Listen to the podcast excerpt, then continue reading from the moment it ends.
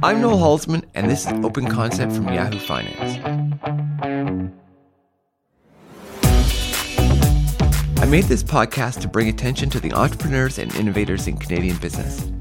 Every week, at least at the start, I will be sitting down with someone who is leading their industry, pioneering a new product or service, or just making important things happen. Join me as we go from the corner office to an open concept. This week, the difference between growing apples and making applesauce.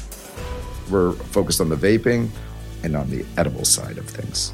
Hi, my name's David Posner. I'm the chairman of Nutritional High International Inc. Our symbol is EAT in Canada and SPLIF in the US.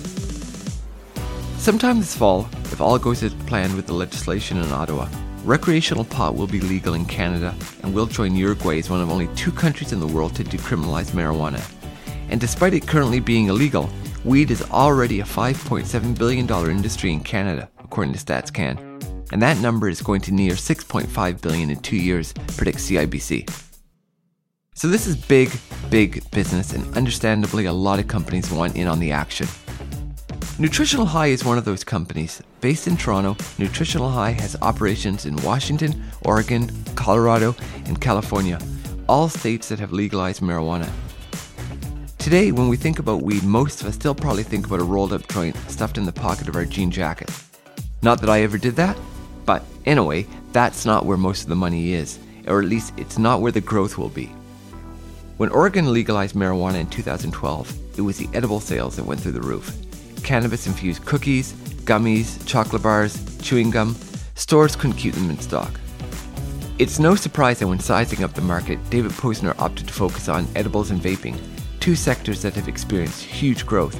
Indeed, the edible side of this business has proven so explosive that the legislation now being examined in Ottawa doesn't even include edibles. The Liberals decided to push that freight train to sometime next year, if and when it comes. Until then, David is busy expanding Nutritional High's footprint in the US while keeping a close eye on legalization efforts underway in Europe and readying operations in Ontario. There's a lot hanging here in the balance, for Nutritional High specifically and for the industry as a whole in Canada. I invited David to join us to discuss how he sees this unfolding and what it means for him personally.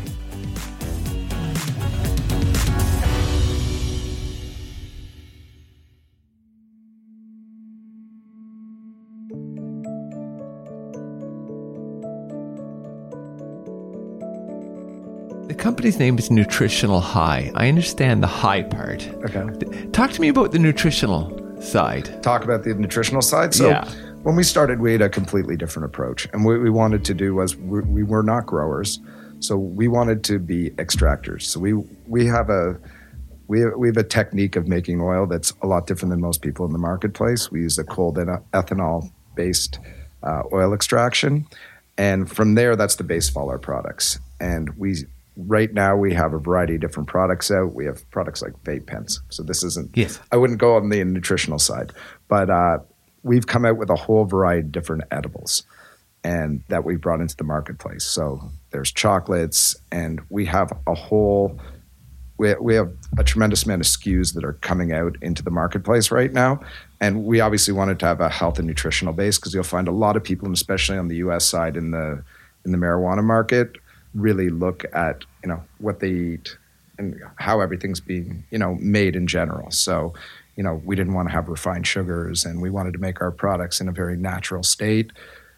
You know this is what we believe the market wants today, and even more going in the future. We all know legalization's happening. The question really is is what type of products are going to go forward, both on the edible side and you know when it comes to pills and patches and you know different forms of edibles. And that's what's going to you know come out. And we don't know the exact date but you know in the near future because that's really the way the majority of people in the us side you know want to purchase these products now. More than 50% of the products are not the flower itself being smoked. So the flower piece, in terms of, I guess, in smokable f- form, Sure. uh, it will be legal July one. My understanding is that edibles are going to be, uh, they're scheduled to be legal July 2019. Is that correct? Well, they haven't come out exactly Okay, yet. okay. So, so right now it's kind of unknown. And what you'll see is a lot of the larger marijuana companies and the smaller ones are kind of positioning themselves to have a whole variety of different you know, edible products and, you know, using alternative methods, you know, than obviously just the smoking. So everybody's kind of positioning themselves, but they don't know exactly how it's going to work. So can you talk a bit about your own sort of cannabis consumption? Like, how much does it inform your sort of day to day? Yes, of course, it's illegal now, but but from a recreational point, do you see that as being a kind of a, a key component of your life? Uh, truthfully, you know, I, I believe I, I, believe it's similar with alcohol and with everything else. I believe, you know, for each person, they have to do, you know, what makes them feel the best. And it's not like I'm, you know, I wouldn't say I'm anti cannabis in every way. And look, have I tried products? Yes. You know, yes. did I try to university to try it? Sure. But in general, I'm not a daily smoker. I find there's a time and a place for it where I, I would do it, but like during the day, I could never smoke. I'm so busy. I have so much yes. stuff going on. It just makes me it makes me tired after a while. Of course. You know, so yes. like if you let me take a nap at 2.30 in the afternoon would i like to smoke? Sure but that's not how my life works. I mean i have two kids i work like a dog you know what i mean? So so yeah so for me i'm not uh, a daily cannabis smoker and it's not a massive part of my life. I try it because i want to know what the products yes. are like what's going on in the industry the different you know the different types of products and techniques that they're using. And, and i do have a great knowledge of it but yeah, I'm not sitting smoking like ten joints a day. Yeah, yeah and, and, I'm not, and I'm not uh, certainly trying to put you on the spot here. And I'm no, just, no, no, and it's it, it, because it, clearly that there's a there's a business opportunity here, and there, and we know for a fact that there is some some some obviously very proven medicinal impacts of of marijuana consumption that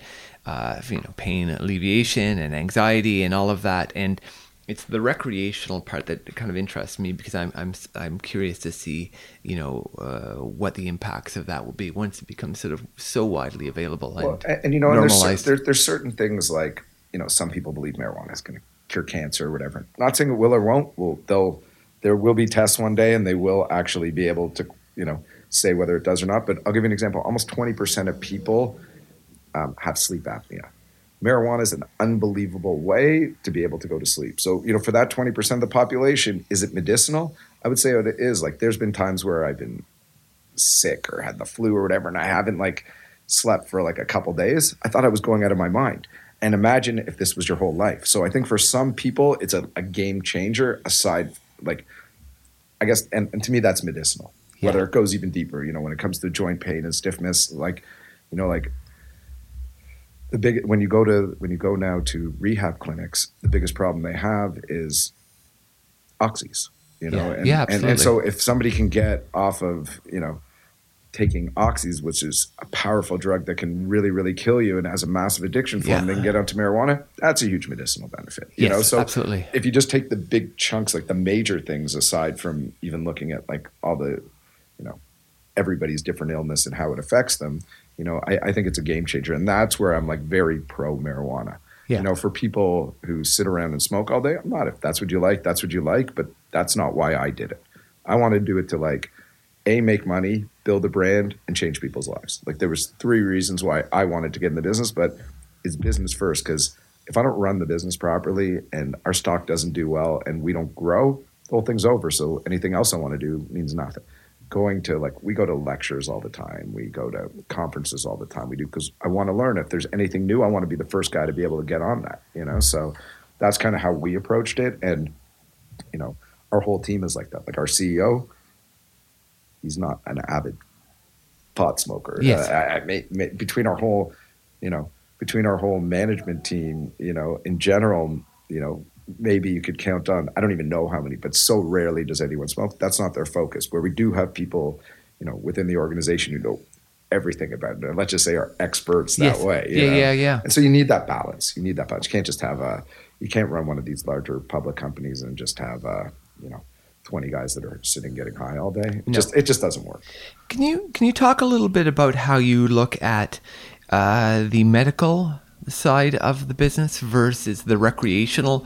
Uh, do you see it as a sort of a continuum, a continuum in terms of the manufacturing of, of product, uh, or is it two separate buckets? That's med- uh, medicinal marijuana, and this is recreational. It's a great question, and and you know to give an example, I guess Colorado is a good example. So you can walk into a store and they have a medical license and a rec license. If you have a medical card, you can go to one side of the store. Okay. If you go to the recreation, if you don't have a medical card and you're over 21, they put you on the other side of the store.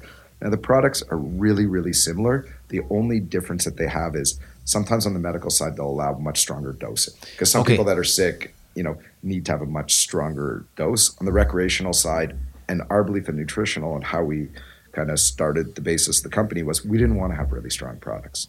We wanted to microdose products. And this way, if somebody has it, they'll have a good experience every time and they can start and understand the feeling they're going to get.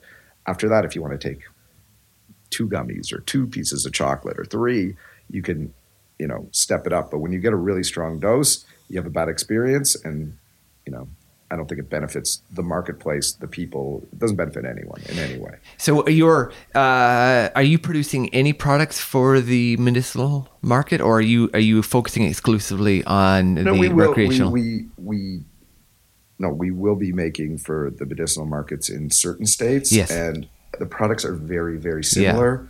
As I said, um, but the really hard problem, and you know what happened, and the reason why we wanted to get into the business at the beginning was.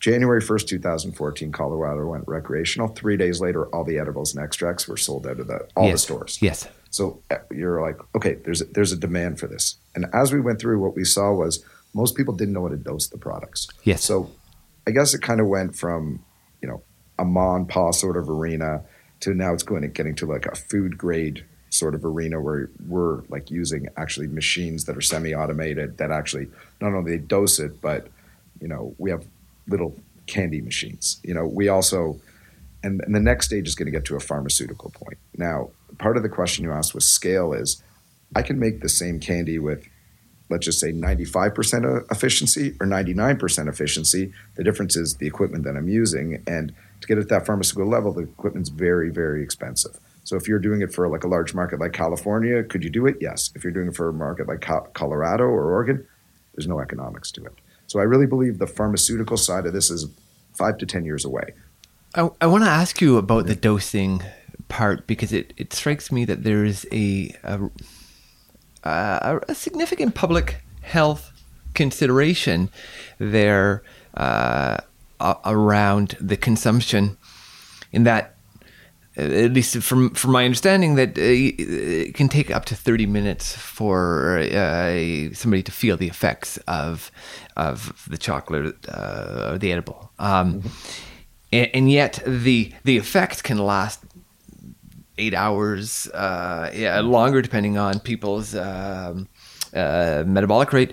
So, is there not a sort of a real r- risk of overdosing when people are consuming edible products? I mean, I I can say that, and, and this was really why we started the company. Was I can say there's been many people had a cookie or a brownie or Yes. chocolate and have. Yes. I mean, look, people haven't died from an overdose. It's not a feeling that you would want. It's not a great Yes. feeling, and it's not an experience that you're going to want to have again. So you're not going to use the product. So that answer is definitely yes, and that's why I was saying the the focus is so much on microdosing. So allowing people and to make it in really small dosages where people can understand what they're taking and you know kind of go from there. Where in the past this was not the case. So you'll find it's getting more and more like that. And so many states, like a state like Colorado, says you can't have more than 10 milligrams in in a recreational piece per piece. Where before there was drinks and chocolate bars that had 100 milligrams in a chocolate bar. You know, so people didn't know they would just break off half a chocolate bar, eat it. Yes. And I would say the average person who starts who's not a regular marijuana user should start with something in the five to 10 milligram range. Or if you're taking 50, you know, that's 10 to 20 times, you know, like Yes, 10 times course. more than you should be taking.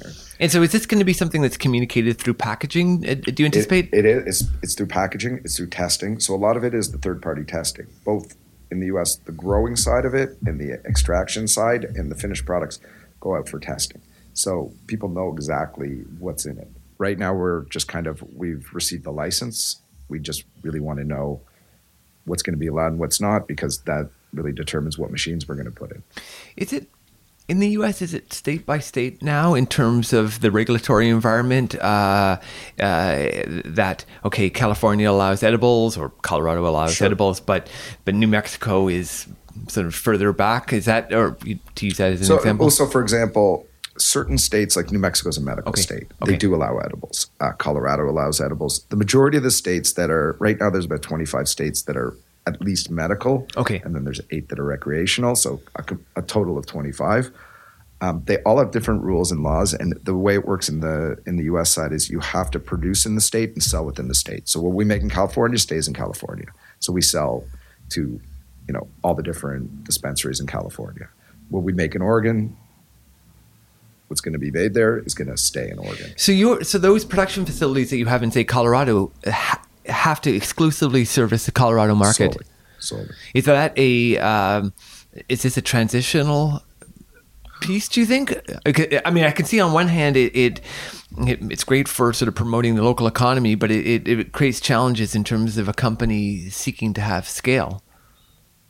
Um, yes or no. I mean, in California, I mean, California's market is Yes. almost as big as the whole medical and Yes. recreational marijuana market in the U.S. as of right now. I'm not Yes. saying it will be that big. So in California, it's not a scale problem, but in some of these smaller states, it is a scale problem. But what it allows you to do is, you know, hire people within the state. Obviously, there's that job component of it, Yes. and you know, as it goes forward, like there's a belief, and you'll see now a lot of the Canadian companies, a lot of the U.S. marijuana companies are coming to Canada and want to trade in Canada. Yes. The reason is, is obviously there's a lot of capital that's been there's a lot of capital around in Canada. People have made a lot of money on marijuana stocks, and people really believe in the U.S. The U.S. is already a predetermined market. So to give you an example, if we're producing in Oregon or Nevada, we manufacture it. We then sell it to the dispensary. So I know if I make a product for five dollars, we sell it for ten, and the dispensary is selling it for twenty. We really understand our profit margins. And what happened is, marijuana itself, like the flower part, has become commoditized in many states. So there's different prices in different states. But for example, in Colorado, a pound of marijuana was selling three years ago for about twenty eight hundred a pound. Now it's probably about 11, 1200 a pound. Where the edibles and the pills and the drinks and all the extracts, prices are really stabilized and have always been around the same, more or less. I mean, you'll find sometimes you'll have a dispensary that will sell for a lot more. And just to give the analogy of, you know, being in Toronto, if you have a dispensary in Yorkville in a nice place, they're going to sell the same chocolate bar for more than they would in, you know, a small little place that they're not paying, not in a high rent district. So kind of the next front I see is Europe. Yeah. So Germany just legalized. There's 86 million people there for medical. Um, Greece has just said they're legalizing, but they haven't come out with the rules. Um, Macedonia has uh, has medical marijuana.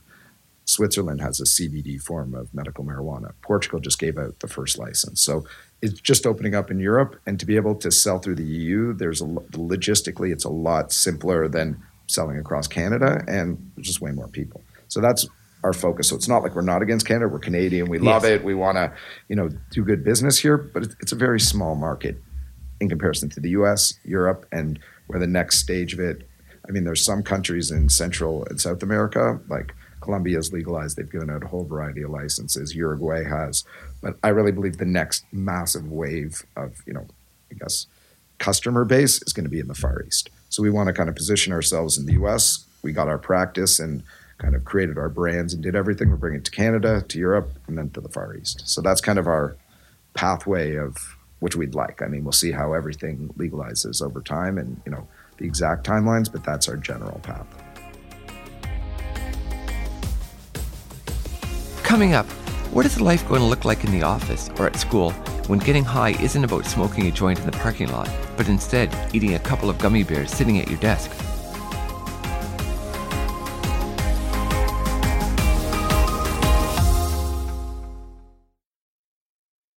In Canada, when whether it's 2019 presumably is a sometime in 2019 edibles will be will be legal. Uh, they will just be available through government stores, correct? Correct. There's no online ordering. Well, um, well, the way it works now with the just on the flower side, Okay. you can on the medicinal side before you you can only order online. So you're you're working with one of the licensed producers, and you go on their website, order online, and they uh, they mail it to you Canada Post. With the edibles, I believe will be the same for medicinal, and I think on the recreational side, it will work through, you know, our version, you know, how we're working through the LCBO or Yes. the, the new weed stores, you know. So I think it will be sold in the weed stores, but I, I do believe there'll be on the medicinal side that mail order type component too. But it's all going to be through licensed producers. It's not like just some random guy is going to have a website, which I'm sure they do. You know what Yeah, I mean? yeah, you can just you can order cookies and stuff. No, we come from the, one of the licensed producers, and that's why I think a lot of these products, you know, licensed producers here don't have the experience in it. They're looking out to people in the states and people in different countries who have been making these edibles to partner up with them because there's a learning curve to this. You know, like it took us three years to you know get the proficiency that we have, and that's why you know we have a lot of interest in us right now, you know, and the licensed producers are going to have a huge learning curve and they're going to partner with some of the bigger edible companies in the States and kind of do a partnership because they'll have a product that works rather than the trial and error of it all. Because Is there sort of a do you, uh, there's obviously a chemistry component, a taste. Uh, in terms of edibles, is there sort of a finite supply of edibles in terms of the, of course, there's chocolates, there's gummy bears. I don't know if there's gum. there's gone, there's, Yeah. there's so many products and like we have like just a massive amount of SKUs. Like our CEO, like I'm the chairman of Yeah. our CEO um, came on about two years ago and I was the CEO. And for me, like, I don't know how to make chocolates. You Yes. know, I don't Yeah. know how to make gummies. So he he'd been doing it for about 25 years.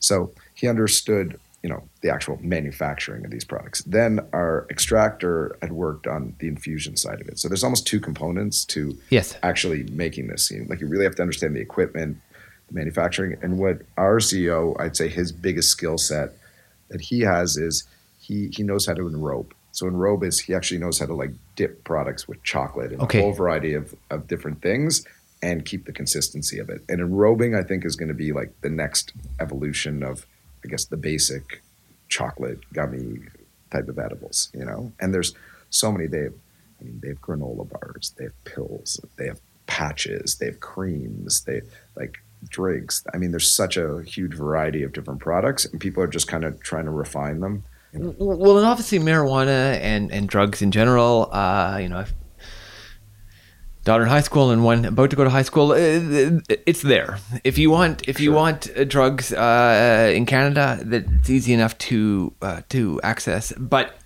we're looking at taking a quantum leap. Now you're you're not on the regulatory side. You're on the production side, but.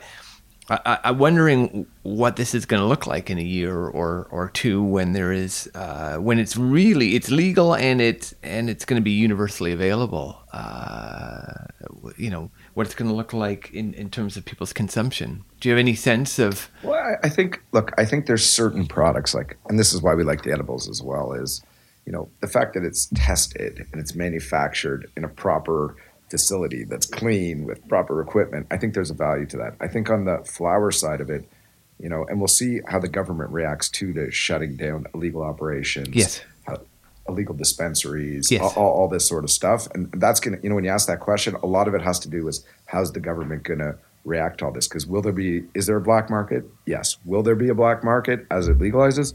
100%. And the question is, how do they close that gap? Yes. And that's that's the biggest question. Where Well, I think they haven't been effective at closing it yet. I, I just don't think they've wanted to close it. I think if they wanted to close it, it'd be closed. Like it's not that. di- Like there was Yes. times where they did raids on the dispensaries, and then they open up the next day. If you really wanted to stop, you'd go back and say, "Okay, you're arrested again." You know, like it's Yes. not. So, I, I don't think there's been a massive push because I think they wanted just to see how everything was going to happen. But you know, a, a big part of it too is like in Colorado, you know, there's very small. There's a very small black market in a lot of these U.S. states, and the reason is if you get caught, just to give you the simplest analogy, somebody once filled the Molson Brewery up with like massive amounts of weed. They got caught, and they got a six month suspended sentence. Yes. If we s- filled up the Coors Brewery in uh, Denver, or just outside of Denver, and we Yeah. got caught, we'd go into jail for twenty years, right? Yes. So it depends on the reaction. If you if there's no repercussions, guys are going to roll the dice. If there are, you'll see a lot of people will go out of the marijuana business and do some other whatever other illegal activity, you know, floats their boat, you know, to make money if that's what they want to do. So I, I think that's a big component of it is the government's stance and how they enforce. Um, you know, it's also you know you have to be 21 to walk into a dispensary. There's been a whole variety of dispensaries that they shut them down because they didn't check everybody. Like every time I walked in a dispensary, they check my ID and like I wish I looked 21, but I just Yes. don't. They're still Yes. like they're going to ask you. Yes. And and if you don't, right away they just took took away these people's licenses, closed down the stores. Yeah. So it's it's kind of like when you go to the liquor store, how often do they ask you? Yeah. Well, very rarely. Yeah. So the question is, are they going to ask every person what's Yes. like what's the protocol? Because, you know, I, I remember being in high school, it was as easy to get a gram of marijuana as it was to get a six pack of beer, or easier. You know, and I, I think that's still the truth today. You know, actually, it was way easier to get marijuana because Yes. there's, there's probably somebody in school that just had it that you Yes. can get it from.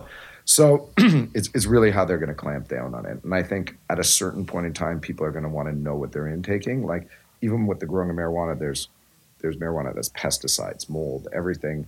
If you're going to constantly smoke it and you can get it somewhere where they test or somewhere they don't, and at the beginning, the prices for the let's just say the recreational, you know, marijuana is going to be more because they have all this Of course, testing and everything. course, and there's going to be the black market that will try to undercut it. You know, so the question is, if they close down the black market really quick, that will just end.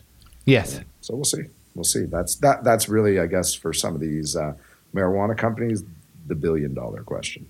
You know what I mean? You know, absolutely. And, and uh, on the issue of, the, of a billion dollar question, uh, I, I was reading an interview uh, you you did where you had uh, you said that it was in an industry event and that uh, previously there'd be people from like Pepsi and InBev and others that would be there, although they would be somewhat incognito, right? That they were kind of just getting a lay of the land, and now they're very uh, they're very visible, and it and there's a clear and evident interest on the part of you know the the truly huge manufacturers of drinks and and and food products uh, to be part of this industry. What could you talk a little bit about what that could potentially mean for for uh, For nutritional companies like yeah, like well, for- well, what happened was, I guess Constellation Brands invested in Canopy Growth. That Okay, was the yes, first yeah. kind of guys that really stepped up and said, "We're in the marijuana, like we're investing in the marijuana business." A lot of these guys were like circling, and you go to the marijuana shows now. Like there's a huge one in Vegas every October. There were so many big companies there, and it's tobacco, pharmaceutical, food companies. Of you course. know. So the impact's going to be is, you know, I guess the the greatest analogy I have for it is the whole microbrewer theory. Why would Coors or or you know Bud or one of these larger companies want to buy a microbrewery? And it's because these people have a drink that's in a certain marketplace that they control the counterculture of this. Yes. And so the counterculture is being developed in all these different places. So, you know, somebody like Coca-Cola or big food company or Nabisco or can come in and have all the money in the world. It's not just about knocking people out. People actually believe in these products, the counterculture of it all, and a lot of people won't buy it just because it Sure. would have like a you know a Nestle brand Yes. on it. There's that whole psychology of it. So I think what's going to happen is they're going to come in, they're going to start investing in just like Corona or sorry, just like Constellation Sure. invested in uh, in Canopy. They're going to start investing in all these companies like ourselves, and they don't want to invest in somebody too tiny, but they're going to want somebody who has an international footprint so they can take it, you know, f- feed in some money and then expand the distribution. And that's all they do with microbreweries. That's all they the reason why they buy vitamin waters and all these different drinks for the amount of money that they did was even though they were paying a lot of money for it in their distribution, they can make five times more money with this product. You know, and that's Yeah. what's going to happen. That's and I think you're it's between 6 months and 3 years where you're going to see I think in the next 6 months you're going to see bigger and bigger companies coming in and then all of a sudden as soon as they say that marijuana is federally legal for medical in the US, you're going to see people just on buying sprees. Like all these bigger companies are going to take out all these smaller companies Yes. like us. Yes. And you know, everybody asked like, "Do you want to sell out?" And I said, "Listen, you only open a business to sell. There's only one reason. So what I'd like to be the guy acquiring everybody, and and not that, that's the dream. But you know what? Every time we've had any interest for anyone to finance us, or if anybody wants to buy us out, I'll always look at it. If it makes sense for the shareholders, I'm in. You referenced this right at the beginning, but I, I just want to return to it. A kind of a, a key business decision you made to focus on extraction versus growing, and uh, can you just sort of walk us through that, the thinking behind that, why you didn't want to be in the growing space? I guess it's kind of the difference between you know growing apples and making applesauce. Okay. I really believe these secondary products that the stability of the pricing was there.